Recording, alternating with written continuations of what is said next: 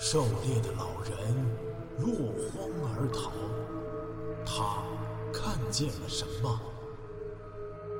风景区内群蛇频频伤人，他们为何如此狂躁？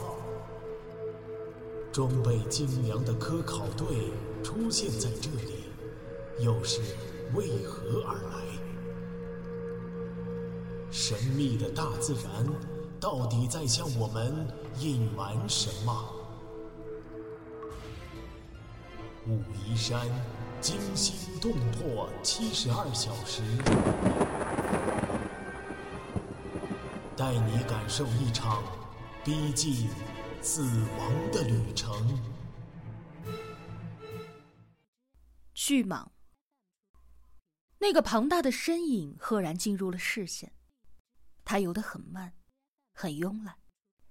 S 型的身躯在白光下显得黝黑又粗糙。空气里不时的响起嘶嘶的渗人声响。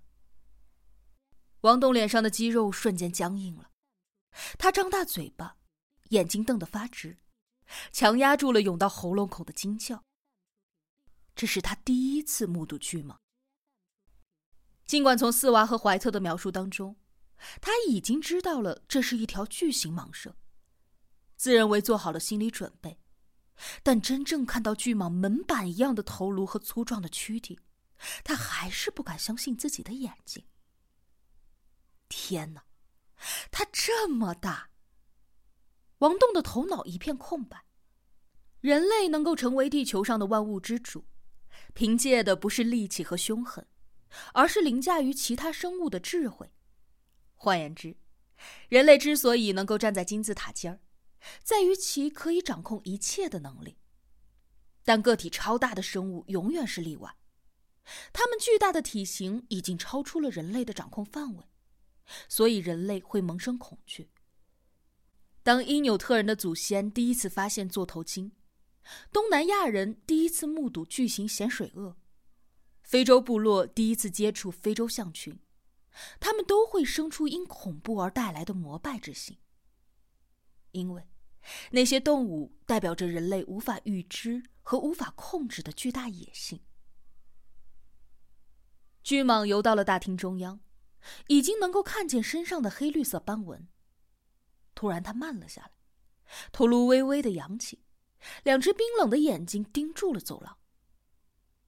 它发现了我们，王栋的心脏一瞬间停止了跳动。他扭动着僵硬的脖子，瞥了一眼四娃，四娃已经在用弩瞄准了。可它太大了，毒箭没有用的。王栋苦涩的想着。可是，四娃的毒箭并没有射出，他在等巨蟒靠得更近一些。巨蟒再一次游动了起来，这一次，它游到了柴油桶前面，就突然停下了。暗红色的蛇信左右的弯曲吞吐着。像是觉察到了什么异样，他开始有一点焦躁不安。看来，刺激性的柴油味干扰了他。巨蟒开始高耸起头颅，伸展开脖子，露出了灰白色的胸腹部。嘣！弩发出沉闷的一声低响，斯娃射出了毒箭。几乎同时，巨蟒猛烈的抖动了一下身躯，飞速的游向走廊。转眼间。嘶嘶之声大作，他巨大的头颅猛冲向水泥袋的战壕。在这一次猛烈的冲击之下，外层的十几包水泥袋一下子撞洒了，水泥粉尘飘洒了半空。四娃和王栋被撞得差一点摔下去。四娃爬起身来，跪在沙袋上，冲王栋大喊：“我射中他了，点火！”一边急忙上箭拉弩，准备发射第二箭。王栋慌忙之中手指颤抖。打火机居然第一下都没打着。巨蟒似乎认准了侵犯者来自于水泥袋之后，它扭动身躯再一次攻击，火车头一样的头颅猛地撞在缺口上，灰尘飞扬之中，整整三层重达数百公斤的水泥袋，多米古诺牌一样的坍塌了。他们辛苦了一个小时的战壕，在二十秒之内就被摧毁了。四娃和王栋随着水泥袋的坍塌。皮球一样的滚倒在了走廊的地面上，四娃被好几包水泥袋压住了，一时爬不起来，弩也不见了踪影，嘴里却在嘶哑着大叫：“快点火呀！”王栋后脑朝下摔到了地面的水泥袋上，世界在旋转着，好在手里的打火机还紧紧的攥着。他剧烈的咳嗽着爬起来，但眼睛被水泥粉尘迷住了，什么都看不见。一股令人窒息的腥臭扑鼻而来，巨蟒扁圆的头颅伸到了走廊口，高悬在了王栋的头顶。王栋勉强睁开疼得发胀的眼睛，但他什么都看不清。四娃的头灯光被水泥袋挡住了，他来不及打开自己的头灯，右手大拇指狠狠地把打火机的滚轮一打，他感觉到摩擦火石的震动，打火机点着了。可是引线他妈的在哪儿呢？一个冰冷僵硬的东西撞在了王栋的肩上，那是巨蟒的下颚，他跌出去好几米，同时发出了一声大叫，用力的把打火机向前方胡乱的扔了出去。点着的打火机击中了巨蟒水桶粗的身躯，弹起来在空中转了一圈，落在了石头地上，旋转着滑向了那一滩粘稠的柴油。呼啦啦一声，火焰腾空而起，大厅顿时亮如白昼，满是火光和浓烈的柴油浓烟。巨蟒的头颅嗖的转向了后方，它被身后的熊熊大火吸引住了。接着，它开始做出了反应，它扭转身躯反扑。王栋从烟尘当中吃惊的看到，巨蟒攻击的目标是火焰，是熊熊燃烧的火焰。冒着黑烟的火焰在巨蟒的扑击下熄灭了一大半，但仍然火花蔓延。突然，巨蟒疯狂的张大嘴巴扑咬起油桶来，四个油桶在满是火焰的地上翻滚着，炙烤着。轰的一声巨响，一个油桶爆炸，接着又是两声。在封闭的空间里，三个柴油桶的连环爆炸威力无比，大厅里烟雾弥漫，火苗四溅，一大股火焰夹带着浓烟，顺着岩壁猛地扑进了走廊。刚刚从水泥袋中挣扎出来的四娃，被爆炸的气浪卷起来，狠狠地摔向了几米外的岩壁。四娃惨叫了一声，跌在地上，他的衣服被撩着了，勉强滚动身体扑打着。王栋被震得坐倒在地，呻吟着勉强爬起身来，朝大厅看去。大厅里除了浓烈的火光黑烟，没有其他的动静。他被烧死了吗？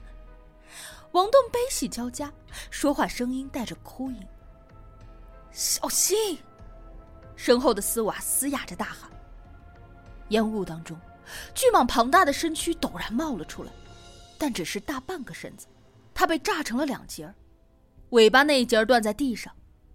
那熊熊烈焰当中，巨蟒身体发出了噼噼啪啪的爆裂声，蛇头蛇身血迹斑斑，满是余火，但它仍然在疯狂的搏斗着。它的巨口咬住了那个燃烧的空油桶，吱呀的牙齿咬合金属声当中，火焰从它的口边喷出。它就像是一头西方传说当中的喷火恶龙。王栋和四娃呆呆的看着这惊心动魄的一幕，忘记了逃跑。但这是巨蟒的垂死挣扎。突然，它扭成一团，接着像触电一般的发出了一阵抽搐，巨大的身躯松开了，软绵绵的瘫下。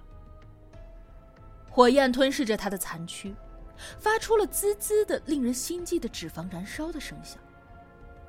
空气里除了浓烈的柴油味。又增添了一股难闻的焦糊味。巨蟒死了。相隔四五米，四娃和王栋瘫倒在地，满头满身的水泥粉尘汇合着汗水，他们被这一场短暂而又惊险的恶战弄得精疲力尽。他死了。喘息了好一会儿，四娃先开了口：“死了。”王栋惊魂未定的盯着巨蟒的尸体。四娃想站起身，却被腿上一阵剧痛疼的大叫了一声。油桶爆炸时，他的位置不巧，被热浪冲击后砸到了岩壁，右腿膝盖受到了重创。你受伤了？王栋吃了一惊，打开头灯开关，灯却没亮。在刚才的剧烈碰撞当中，头灯线路出了故障。他一把扯下了汗淋淋的头灯，跌跌撞撞的走到四娃面前坐下，问道：“他的情况好一些，除了肩膀蹭破了皮肉，腿上没有伤。撞到腿了，很疼。”四娃疼得冷汗直冒，咬紧了牙关。可能膝盖骨断了。哎呀！听到这番话，王栋一阵紧张，四处开始寻找自己的背包，包里带有外伤药。那个外国人呢？王栋找包的时候，四娃问道。对了，王栋冲着走廊里面用英语大喊：“喂，美国人！”连喊了几遍，走廊深处终于传来了怀特慌张的回答：“我在这儿。”你们杀死蛇了？他死了！王栋高声回答之后，又皱起了眉头。他居然躲得那么远。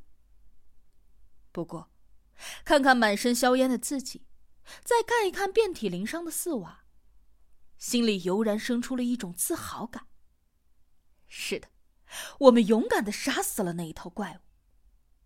王栋不再理会怀特，翻出了埋在水泥袋当中的背包。取出云南白药、酒精、止血带，开始给四娃包扎。四娃的右膝惨不忍睹，鲜红的肉翻了出来，露出了白层层的骨头。酒精清洗，喷白药，扎止血带。四娃疼得汗珠直冒，勉强半靠在地上，咬着牙关，任由王栋忙碌着。伤口包扎好了，王栋一屁股坐在地上。累得大汗淋漓。谢谢你，四娃低声说。什么？王栋没听清。谢谢你。幸好你跟来了，是你杀死了他。四娃诚恳的看着王栋，王栋一怔，看着四娃胡子拉碴的脸，布满血丝的眼睛，不禁心头一暖，眼眶发热。为了掩饰自己的激动，他取出水壶递给四娃，接着提出了一直不解的疑问：“他发疯了吗？他为什么要攻击油桶啊？”“他不是攻击油桶，他是攻击火。”“攻击火？为什么呀？”王栋更加不解。“火的温度高，他以为火是敌人。嗯，大致是这样。”四娃抿了一口水。慢慢的解释道：“我们饲养的蛇当中，有一种毒蛇有扑火的习性，叫做烙铁头。烙铁头我知道，是一种毒蛇，它扑火，像飞蛾扑火吗？”王栋大起了兴趣。差不多，就像发疯一样。有一次，我们在老家的养蛇大棚里不小心失了火。才发现烙铁头的这个习惯，他对着火堆拼命的扑咬，直到最后被烧死了。四娃边回忆边摇头。反正后来，三叔，我叔叔在他面前，连抽香烟都不敢呢。真不可思议，所以你就想到用火来对付他，让他自寻死路。王栋感叹的点了点头。作为生物学硕士，他对冷血动物的习性有一些了解，知道像蝮蛇、烙铁头这样夜行性的蛇类，都对体温超过自己的物体特别的敏感，无论是捕食还是抵御天敌。可没有想到发展到了极致，居然不惜扑火。真是世界之大，无奇不有。我们是运气好，四娃却摇摇头。眼睛盯着巨蟒的尸体，此刻火焰已经渐渐的熄灭了。大厅里横着巨蟒黑沉沉的巨大躯体，看上去像是一节倒下的电线杆。四娃长长的吸了口气，接着说：“我养过好几条大蟒，蟒蛇都是怕火怕烟的。但是这条蛇不晓得是什么种类，天知道它是什么。”等会儿你扶我去看看。这么大，不是蟒蛇是什么？最大的蛇类。王栋说到一半停住了，他看到怀特终于出来了。哦，那个狗娘养！上帝呀，你们真的做到了！怀特顺着四娃的头灯，一眼看到了巨蟒的尸体，惊喜不已的嚷了起来。